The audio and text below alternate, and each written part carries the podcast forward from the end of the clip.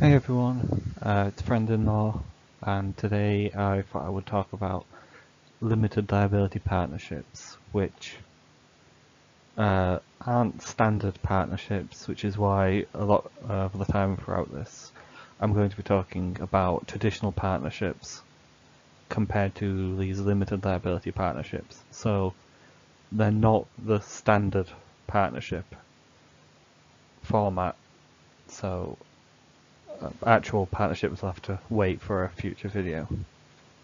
But anyway, let's get started. So, limited liability partnerships come from the Limited Liability Partnerships Act 2000, which was passed due to pressure from professional firms who wanted better protection than a standard partnership could provide. Such as, for instance, if one partner leaves, you technically have to dissolve and reform the partnership, which a company doesn't have to do, but a partnership was a very fitting format for professional firms such as accountancy firms, solicitors firms, those sort of things. So they wanted to keep the partnership structure, but needed better protection and more longevity to the actual makeup of their partnership. Hence why limited liability partnerships became a fusion of a limited company and a partnership. And the reason they are such a fusion is the partners, who are referred to as members, have full limited liability, as occurs in a limited liability company, and have separate legal personality from partnership like the members of a company do. Members uh, members in a company are the same as shareholders. Members in a limited liability partnership are the same as partners. So one other thing that needs to be borne in mind is Section 8 states that there needs to be at least two designated members who will bear responsibility of sending documents to Companies House on behalf of the partnership among other duties which I will get onto later.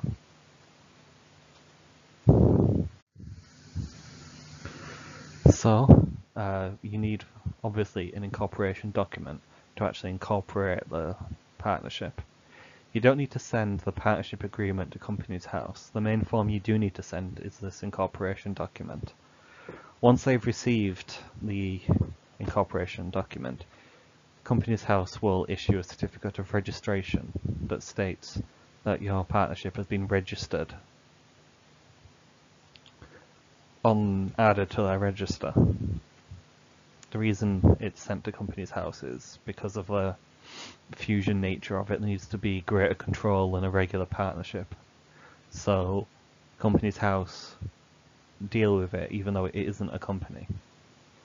And as occurs with a company, the name of the partnership must end with LLP or Limited Liability Partnership or the Welsh equivalents in order to ensure people know what format the entity they're dealing with undertakes. And in order to give as much information as possible, section 2, subsection 2 of the Act states incorporation document needs to contain the name of the LLP, the country the registered office of the LLP is going to be located in, the address of that registered office, and a name and address of each member and identities of the designated members of the partnership. And I'll get on to what the difference between regular members and designated members is later. So what are the differences between a company and a limited liability partnership that set them apart? Well, LLPs can't have share capital. There are no shares in an LLP. There are no directors or shareholders in an LLP. Obviously, if there aren't shares, you can't have shareholders. And they're not directors. The closest equivalent to a director would be the designated members. And I'll explain that later, as I've said. But there aren't directors, there are just members, um, of which there are some are designated, and others are just not designated members. I suppose you could just say the regular members. For tax purposes, an LLP is treated as a regular partnership with each partner separately liable for income and capital gains tax on their profits and income from the partnership. The rule in Foss and Harbottle that constrains the ability of shareholders to sue on behalf of the company does not appear to affect members of an LLP in the way that it affects company shareholders.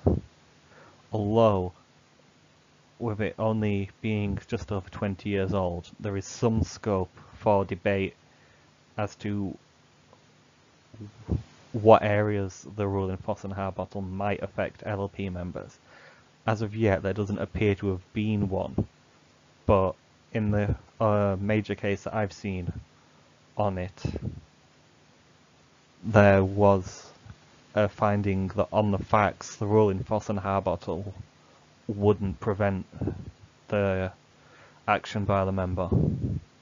It's possible there could be future actions where it would be applicable, but I haven't heard of any yet.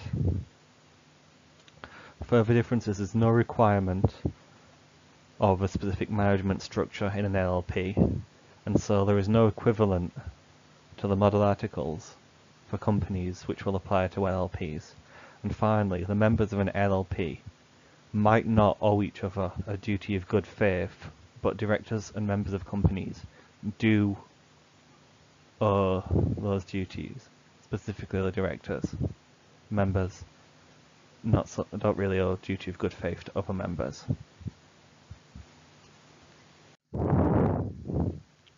Similarities with companies. Well, the LLP has a separate legal personality like a company does, and so it can be liable for torts and debts as a separate legal entity to its partners. The provisions relating to wrongful trading and fraudulent trading apply equally to LLPs. The members of an LLP owe duties to the partnership in the same way that directors owe duties to the company. An LLP has to file annual accounts which are made public, exactly as companies must, and a statement which confirms the required formalities were complied with must be filed in the same way that companies are obliged to file such a statement. One slight difference that wasn't mentioned on the previous slide but might be relevant here is that a statutory declaration is required for companies but not limited liability partnerships. So what are the formalities an LLP has to follow?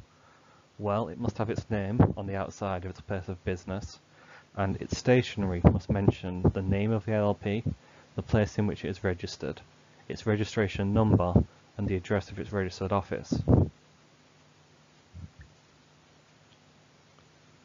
And contracts may be made on behalf of an LLP by anyone who has expressed or implied authority to make such contracts a document can be executed on behalf of an LLP by being signed either by two members or by applying the common seal of the LLP if there is one. Although it's possible to change the name at any time, there isn't anything in statute which states how the name is to be changed, and so if the partnership agreement fails to deal with how to change the name, then the presumption is that all members must consent to the change, because it's a change to a fundamental aspect of the partnership, its name, and therefore it has to be unanimous unless the partnership agreement states that it doesn't have to be and provides an alternative procedure. And of course, when changes are made to the membership of the LLP, the Registrar of Companies needs to be informed as they take place. The Registrar of Companies must also be sent an annual confirmation statement under the Companies Act 2006, which did slightly deal with uh, the formalities for an LLP. If you've never seen the Companies Act 2006, it is, I'm pretty sure, England's longest statute. I doubt Scotland has anything as long, and it very well might be the longest single uh, statute law in the world. I can't say that for certain, but it's a very it definitely hits 1,000 uh, sections. So that's just how big it is and how wide an ambit it actually has. So the formalities that the Companies Act 2006 covers for the, for the LLP is that the address of the registered office, the name and address of the LLP, the identity of the designated members, if not all of the members are going to be designated members, and the address of the register of debenture holders is held if it's not held at the registered office. Must all be contained in the annual confirmation statement sent to the Registrar of Companies. So what authority do the members have? Well, each member is treated as an agent of the LLP, but under section 6.2 of the 2000 Act, limitations can be applied to the actual authority of each member to bind the LLP. If the member doesn't actually have the authority to act for the LLP in a specific area in which they have acted, and the other party knows they lack the authority, the LLP cannot be bound by the agreement. But you also have something which is called apparent authority, which is sort of a rule of law in which persons of such a status will be believed to have the authority, and it's it will be apparent to anyone dealing with them that they would have that authority, even if in this specific instance they don't in which case it combines them. So you have a important caveat for member authority regarding apparent authority in that if a member is acting within the ordinary course of the partnership's business, they may have a foreign apparent authority to actually bind the LLP. And finally, a person ceases to be an agent of the LLP once they've ceased to be a member of the partnership. So what duties and responsibilities do designated members have? Well, they must sign and file the annual accounts of the registrar.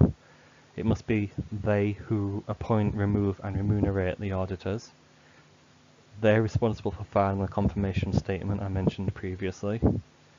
They must send notices to the registrar if members join or leave the LLP, among others. If a charge is released, the statement of release of a charge must be sent to the registrar by the designated members. If they're going to change the name of the LLP, it is the designated members who must make the application.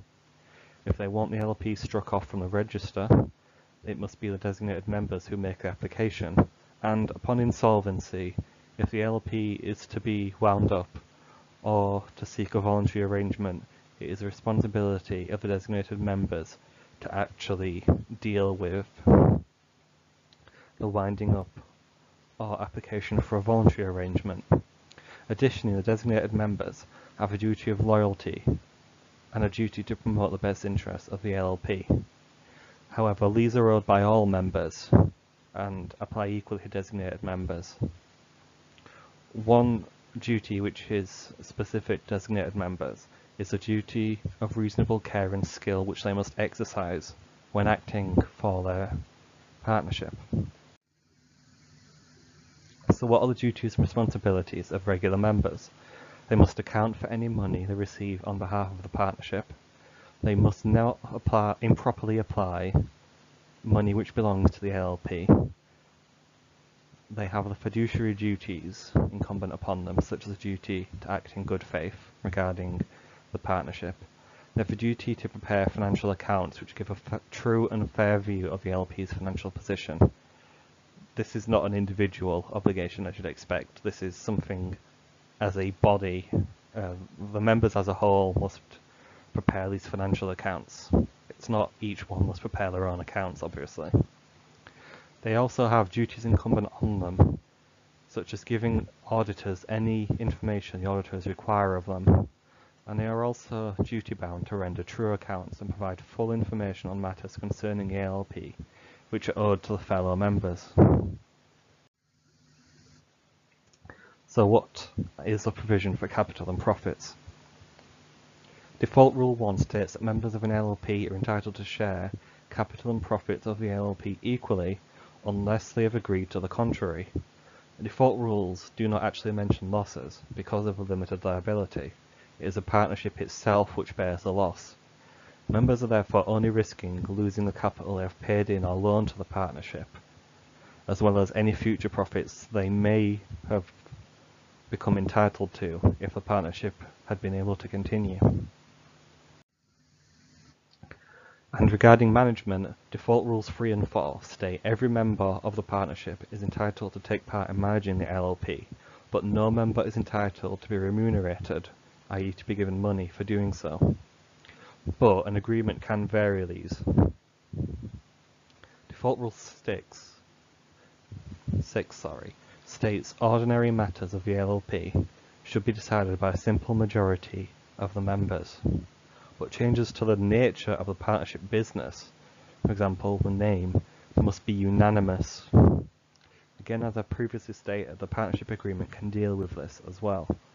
These are just the default rules if the partnership agreement fails to do so. And finally, how do you depart from an LLP? A member who wishes to depart the LP must give reasonable notice of their departure to the other members. Unlike in a traditional partnership, if one of the partners becomes bankrupt, this will not automatically terminate the LLP. The LLP can actually survive even if there is only one member of the partnership, which obviously is nonsensical in a traditional partnership because you can't have people in a partnership if there is only just one person. A person cannot be partnering with themselves. But an LLP, because it has a separate legal personality, once it is created by at least two members entering into a partnership, it is capable of surviving the departure of one of the members, so there is only one member of the partnership left. And again, although it's not automatic that a bankruptcy will terminate an LLP, if a partnership agreement states that bankruptcy will terminate the partnership, then of course bankruptcy would terminate the LLP. Unless the agreement allows it, members cannot be expelled or forced to retire, as was stated in Default Rule 8. And a person who is a member or partner, and this is very important, is not an employee, and so the employee rights such as redundancy and unfair dismissal do not protect a member or partner. Because obviously, if they're not an employee, they aren't entitled to employee rights. They're essentially owners of the business instead. And the registrar must be informed within 14 days of a member actually departing from the partnership. That should explain all the key aspects of limited liability partnerships that you need to know. I hope this was helpful and if there's anything else you need explained about law, I'm always here. I've been Brendan Law. Thank you for listening. Like, share and subscribe please.